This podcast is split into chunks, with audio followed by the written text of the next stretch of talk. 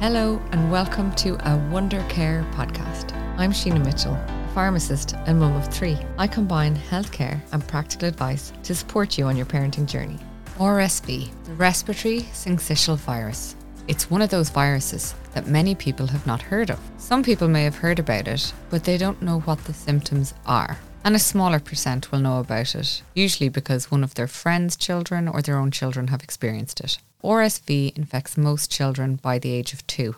It's the leading cause of hospitalizations in children under four years of age. 70% of children who end up in hospital as a result of RSV are perfectly healthy. So it's not just badly affecting children who have underlying health conditions or those who already struggle with their respiratory health. This can affect any baby in a way which can be mild or severe. And at the moment, we don't understand why that is. I'm really glad today to be joined by Síle Seoige. Sheila, of course, is host of the amazingly successful podcast, Ready to Be Real. I think it's safe to say that she was a household name before her podcasting days, with many appearances on TV and in general just for her and her family's love of the Irish language. I'm grateful for Síle for coming on the podcast today to share her story of RSV because I think it is only through talking and relating to other families that we learn. So, just before I talk to Síle, I just want to highlight that RSV can be very mild, and in some kids, it'll just cause a runny nose and cold like symptoms. But in other children, it can cause a condition called bronchiolitis. Bronchiolitis happens when there's an infection within the bronchioles. These are tiny little airways in your baby's lungs that are vital in delivering the right amount of oxygen into your baby's bloodstream to allow healthy bodily function. RSV, the viral infection, causes inflammation and irritation. It can make it difficult for your baby to breathe. This is why this disease is so confusing. In one child, they'll have just a bit of a runny nose, and in another, they'll have difficulty breathing and end up in hospital. I recently joined the RSV Forum of Ireland, and hopefully, through that, with a multidisciplinary approach with lots of different healthcare professionals, progress will be made and research will be done to understand why RSV affects some children so differently to others. Mainly, RSV is seasonal, and tis the season, I'm afraid. Most cases occur between November, well, now October and March, but actually, it can happen any time of the year. Unlike some other viral infections, you can suffer from it more than once each winter.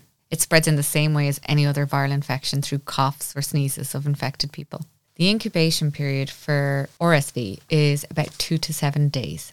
So, this means after your child is exposed to it, two to seven days later, they'll develop symptoms. The symptoms usually peak three to five days after that, and it does usually resolve itself within two to three weeks. So, as I said there, Symptoms can vary from a runny nose to a cough, which is very persistent and dry. They can have a mild fever, that will happen in about 30% of cases, difficulty breathing, wheezing, and poor feeding.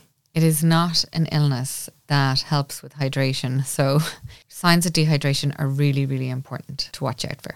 I've done a couple of other episodes on this, so I'm not going to linger too long on the signs and symptoms. But if you just go to my website, wondercare.ie, and enter RSV in the search bar, you will find the episodes relating to this topic. In those, you'll find lots of more information all about the signs, symptoms, and when you need to see the doctor. But for now, I want to explore Síle's journey with RSV, and hopefully, we can all learn something from that too.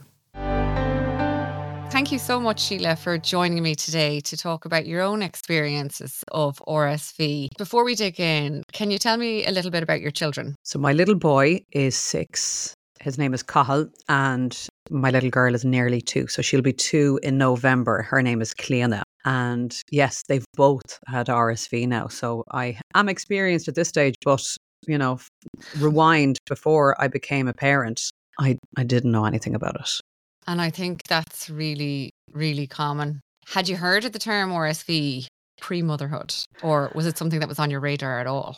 It wasn't on my radar. I perhaps heard of the term, but you know, if you were to ask me to describe the symptoms of it, I wouldn't have been able to give you any. I'm pretty sure that's about as far as my knowledge went of RSV. So no is the probably the short answer to it. I didn't really know anything about it. And of course, then when my kids got it, I certainly had to learn and learn quick uh, about the symptoms. It's one of those illnesses that people have heard of, they don't fully understand it.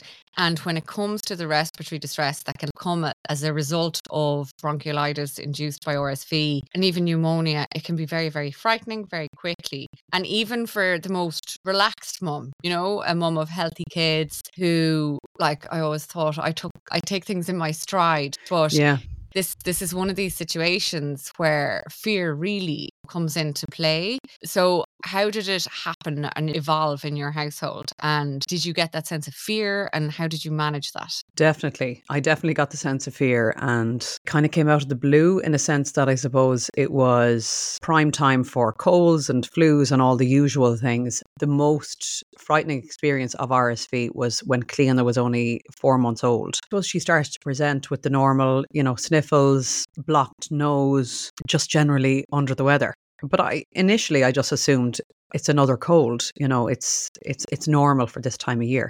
She wasn't improving, and I brought her to the GP, and he said very quickly that it looked to be RSV. And he had prescribed a baby inhaler. So it's the inhaler with the spacer, the mask that goes over their mouth and nose that helps them to breathe. And he said, look, it, you know, you can use this, it'll help their airways because I suppose with babies, when they do get bunged up like that and there's a lot of phlegm, they don't know how to blow their nose, they don't know how to clear it. So between that and the nasal sprays, that was kind of all we could do and keep her comfortable. But yeah, she wasn't eating, you know, she wasn't taking her feeds as often as she would have. So it was nothing frightening. Like she didn't stop feeding altogether, but it just wasn't the same. So she was just off, you know. But anyway, we were reminding her and that was fine. But there was one day in particular where she just seemed to get worse pretty quick and it was late and neither myself or my partner Damien want to go to bed, I suppose, without getting her seen to. And at that stage, really the only option was to go into Crumlin. So, you know, the four of us piled into the car. We had to get Cathal up out of bed, and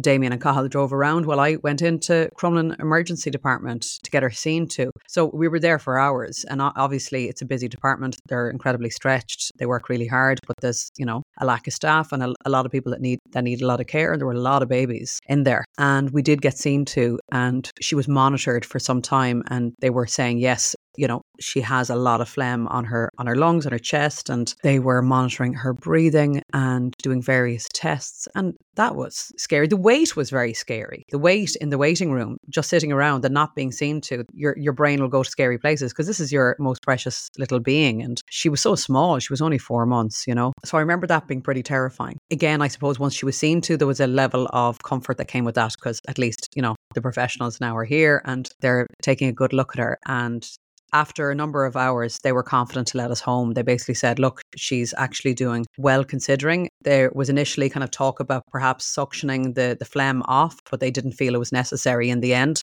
And they sent us home, and it was basically just the advice to keep her comfortable and keep doing what you're doing. And luckily, within a few days, she turned a corner. But definitely, it was it was frightening. And I think it's it's the age that she was that was particularly scary. You know, they're so vulnerable when they're so young. I certainly learned a lot about RSV at that point. Um, and it's something that I would be mindful to tell other friends who have, you know, young babies to just just be aware, just be aware of the symptoms because it presents as if it's a it's a common cold initially, but it obviously can change quite quickly as well into something more serious. So I suppose really the most important thing is to follow your own gut instinct, your parental, yeah. your, your maternal instinct. And it was the right call. I mean, luckily, they effectively said what we were doing was what we needed to be doing and that she was okay. But I don't think I would have slept that night had we not gone in to, for her to be checked. And I didn't want to go into a sleep for fear that something might happen in the middle of the night, you know? So um, it, it was the right decision to make.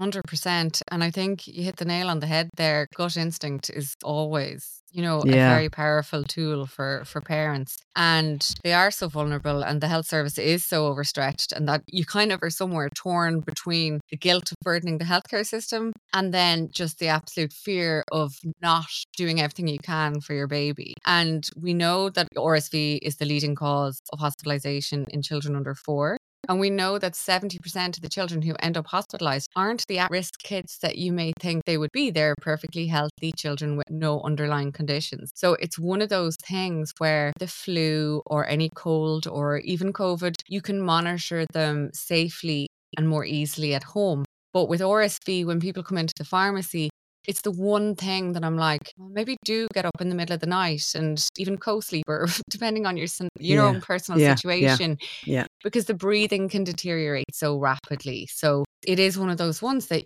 you have no choice but to go into the hospital. So it was 100% the right call. Yeah, that's the thing with Cathal and Cleona. Like, as you said, we're very fortunate that they don't have any underlying health conditions. So, you know, everything seems normal, they seem healthy. But nonetheless, it definitely manifested in such an obvious way in Cleona, especially. Like, Cathal got it as well, but he was, you know, that bit older, maybe more robust. But certainly, it's not necessarily that she was struggling to breathe, but it was definitely strained. Her breathing was strained. And that's a frightening thing to see in your baby. And the helplessness you feel, you know. I, I'm glad we didn't take any risks and I'm glad we got in the car and we drove in. We were all extremely tired uh, getting home, but it was it was a relief. It was fantastic, and I felt very lucky that we were able to come home because I have a friend who found herself in a similar situation, whose baby is very similar in age. There's only a few weeks between them. Uh, her baby ended up in kept in Crumlin for four nights, and they did have to suction the phlegm off baby's chest, and you know that was an ordeal for them. So I think awareness is huge, and I think having these conversations with each other and normalizing on a platform like yours is is really helpful. I would have loved to have heard a conversation like this when, not even when Cleona was a small baby, when Cathal was a small baby, because I wasn't as aware of it. Like while he got it, I don't remember him getting it as a small baby. Now he did get it from uh, like whoever picked it up. It could have been me. I mean, I don't know. Like all these things, who who picks up the virus? Nobody knows. But he possibly had it as a baby, but maybe I didn't recognize that's what it was. And this is the whole thing because, like, the majority of children will have it by the age of two. And okay. for some children, and there's no rhyme, this is why eh, there's a lot of research going to be done in this area because there's no reason why one child will just suffer from mild cold like symptoms and the second will develop into severe bronchiolitis, potentially with breathing difficulties, which, you know, will end up requiring a three day hospital stay. There's no difference between the two children that that will happen to, and none that we can see at the moment. So there's a lot more work to be done there.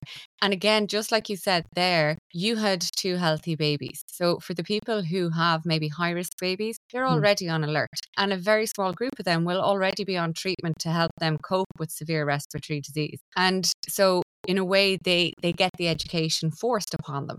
Whereas as a mom of healthy kids, I don't remember seeing it in any like obviously I'm a community pharmacist, so I was aware of RSV, but I certainly don't recall seeing it in any of the pregnancy literature or being told about it significantly in postnatal care.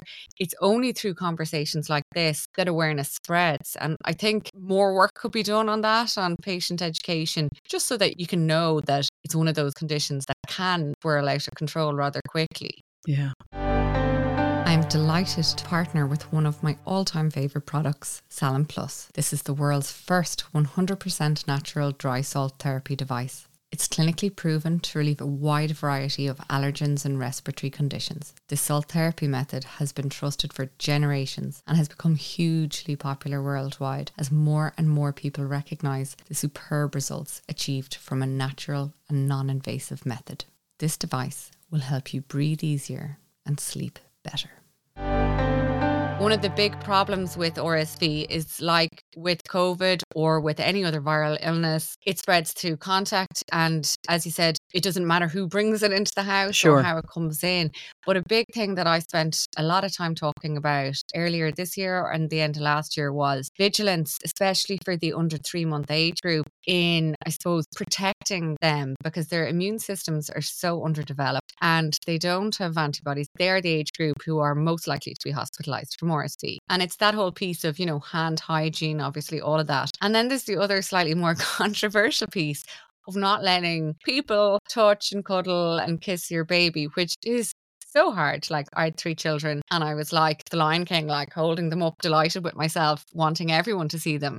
But at this time of year in particular, with so many viral illnesses circulating, it is important to try and protect them to a certain extent. I suppose that whole cocooning situation. Yeah. Did you find that hard? I'm trying to think of the timeline. So obviously, Cleona would have been a She was born in- baby. Yeah, she was born November 2021. So, smack bang in the middle of the season for all of these viral illnesses. And I actually did find it hard. I did find it hard. But I also feel like if you are somebody, I'm, I mean, I'm not exactly shy, I suppose.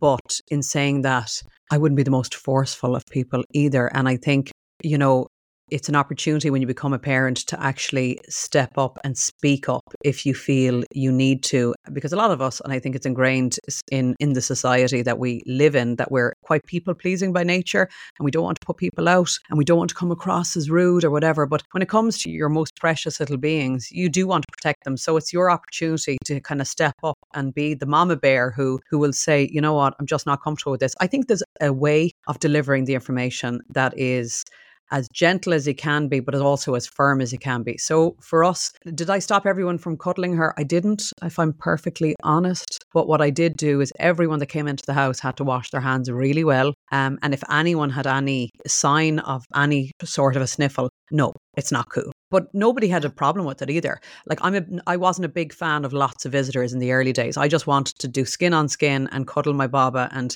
actually I just didn't want people around me anyway. So we didn't have a huge amount of visitors because people kind of knew that's what I wanted. I actually loved the simplicity of the baby bubble. But yeah, I mean, obviously, when the likes of my mom would come, like, you know, she's, you know, a grandmother, it, it would be, I would find it very hard to say, no, you can't hold your own grandchild, your only granddaughter. I would find that really hard. But she wouldn't dream of holding her or Cathal if she had a cold either. But I know the th- thing is with a lot of these things, where sometimes we don't know that we have them. So it's a really hard one to navigate. It's very, very hard. I will say that. I think maybe the easiest thing of all is to try and keep visitors away for those early weeks as much as you can. Because then, if they're not coming to the house, then you don't have to have that awkward conversation. And sometimes people just assume it's fine to go straight to the baby and lift them up and they think that's okay. So I think maybe just keeping people away altogether. But if they are coming, you know, wash your hands really well or admire them from afar. But look, I'm not going to lie, it's not an easy it's not an easy chat to have, but if you can have it, do and you know people should understand, you know, and if you verbalize it clearly, the reason I'm doing this is nothing to do with you. I would love you to hold him or her, but there are so many viruses circulating at the moment. None of us know if we even we have them at the moment. We we could have something we don't even realize. So just keep baby safe. And anyone you'd explain that to, any reasonable person will agree with that and say, "Oh God, absolutely, no problem." Yeah, and it's hundred percent, like you said, how you deliver it. So yeah, I'm always like, yeah, um, you know, to my husband, maybe you deal with your in-laws and just fling them sure. a text and be like, you know, but you're Yeah. right. Of course, you're going to let your grand the grandparents hold their grandchildren. There's no question of that. I suppose it's more your friend coming over who maybe has a few toddlers or whatever that are going to crash, Yeah. and you're, you know, it's just navigating that, and it is delicate and it is difficult. But as you say, anyone reasonable will understand. And I actually recorded a podcast on this last year about this. And unfortunately, it's not just seasonal because we have things like neonatal herpes that comes from the cold sore virus. And unfortunately, I had a lovely chat with a woman on the podcast who lost her baby to neonatal herpes. So it Oh, can't wow. be. Yeah. And like, okay, I know that's the worst of the worst case. That's the, the absolute But it can nightmare. but it can happen. It can happen, and yeah. it and that's probably just from happen. So- kissing kissing kissing yeah, babies. or- yeah. kissing or maybe touching even the blister and then touching you know Oh, like it's so easy but i think ultimately just respecting that that kind of three month period you can't wrap them in bubble wrap but you can do kind of close to it and sure. what you said is a great way of just making sure that there isn't a constant flow of people through the house and like you said easier for, for mums as well to just be in their pjs cuddling babies and enjoying that little time where you do get to relax and bond and work on feeding or whatever you're Yeah, doing you know?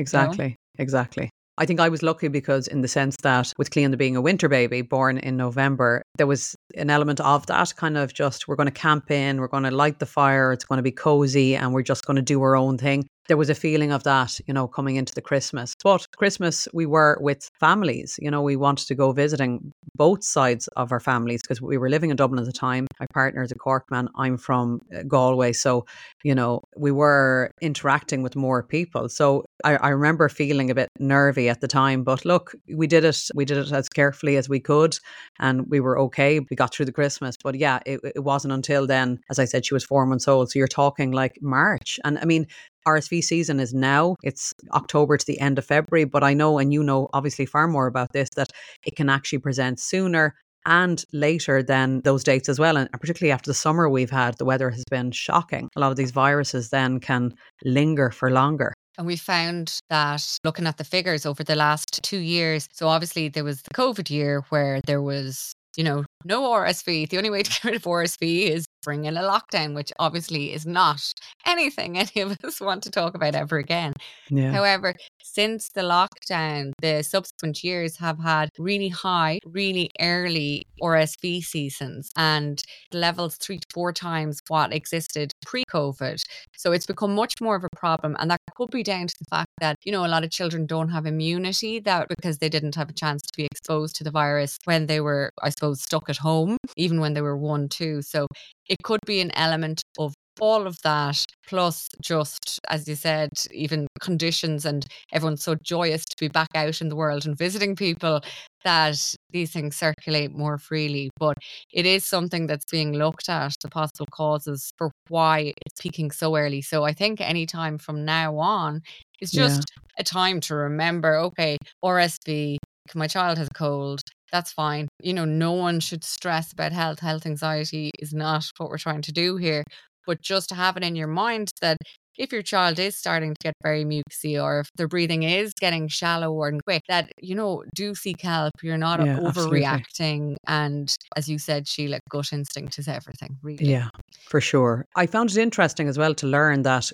with RSV, while, you know, because I suppose I would have made the assumption that, okay, baby gets it once, the next time they get it, it it'll probably be milder because they'll have built up a certain immunity. But what one of the experts was informing me was while one child might get it and might get it, you know, the symptoms very strong first time and then milder the second time, it can be completely the opposite for another child where they get it mild the first time and then have really strong symptoms the next time they get it. So that's also something I think that's important for us to to be aware of that you're not necessarily out of the woods if you get it that one time or your baby gets it that one time. But luckily, I suppose the the key timeline is from newborns to the age of two, and after that, it's the symptoms seem to lessen. Isn't that right? It is, but there's a kind of caveat to that because again, you raised a really important point. So you can get repeat infections. And there is actually another group who are really vulnerable to the effects of RSV, and that's the, the elderly. Okay, so yeah, RSV, so we always tend to think about RSV as a disease that impacts babies. And the reality is that no, anyone with a vulnerable respiratory system or anyone with a vulnerable immune system and even healthy people, but it does present, and we've seen that in the data of the last you know, several years that the two groups who end up in hospital from RSV are both babies and the very elderly. So it's both spectrums. Yeah. So that's a good thing for people to be aware of because sure. you know if your baby is sick at home and obviously it depends on your situation but i'm married to a scottish fella so his um his parents are no good to us unfortunately when the baby is sick but you know you might call on your mom or whoever to come and mind them and if you have an elderly parent minding a baby with rsv you know, you do have to consider yeah. that the elderly parent is also potentially of at risk Of course. Well, of RSV. Yeah. I didn't think so, that, I'll be honest. Yeah. Every day's a school day and thank you for that. Of course, and it makes sense, you know. It's it's very easy to get RSV confused with COVID because the symptoms can be quite similar, can't they? Yes, very much so. Like, and COVID, the fact that COVID keeps evolving and the symptoms keep mm. changing in presentation is frustrating I suppose there's pros and cons to this, but you can actually do a home test just like you can for COVID. You can do that for RSV as well. This comes down to the point of are you going to act any differently, whether you have a positive screening test or not? Like realistically, it doesn't impact the actions that you can take because you should still be watching the symptoms. Like just because you get a positive RSV test does not mean that you need to go to the hospital. Your child might just have the runny nose and that's sure. absolutely fine. Yeah. Whereas if they have any difficulty breathing or, you know, as you said, feeding, dry nappies for more than 12 hours, any signs of dehydration, anything like that, drowsiness, lethargy, these are all signs that, regardless of what illness it is, you need to go and be seen by a healthcare professional. Yeah. So there is merit in them in that it can increase your vigilance. And if you're someone like me who is a complete information hungry, you know, nerd, I I swab everyone for everything all the time because curiosity just gets too much for me. I I was the same when I was trying for babies. If there was a stick I could pee on, I'd be peeing on it. So I just I yeah. I love testing things. So there is pros and cons, and you do have to balance being caught up in obsessing about these things and just actually stepping away and just responding to your baby's cues as if you know, same thing as when you're trying to get them to go to sleep. Yeah. You have to lean into it and just respond to their symptoms. And gut instinct is more powerful than any test in that situation. That's across the board, really, isn't it? 100%. Yeah. yeah. And it's worth mentioning that Sanofi recently launched a brilliant website as part of their campaign Together Against RSV, and it's full of information for parents, for mums to be, and caregivers about the signs and symptoms, the risk groups, and the ways to prevent infection. So that's a brilliant thing to know about as well.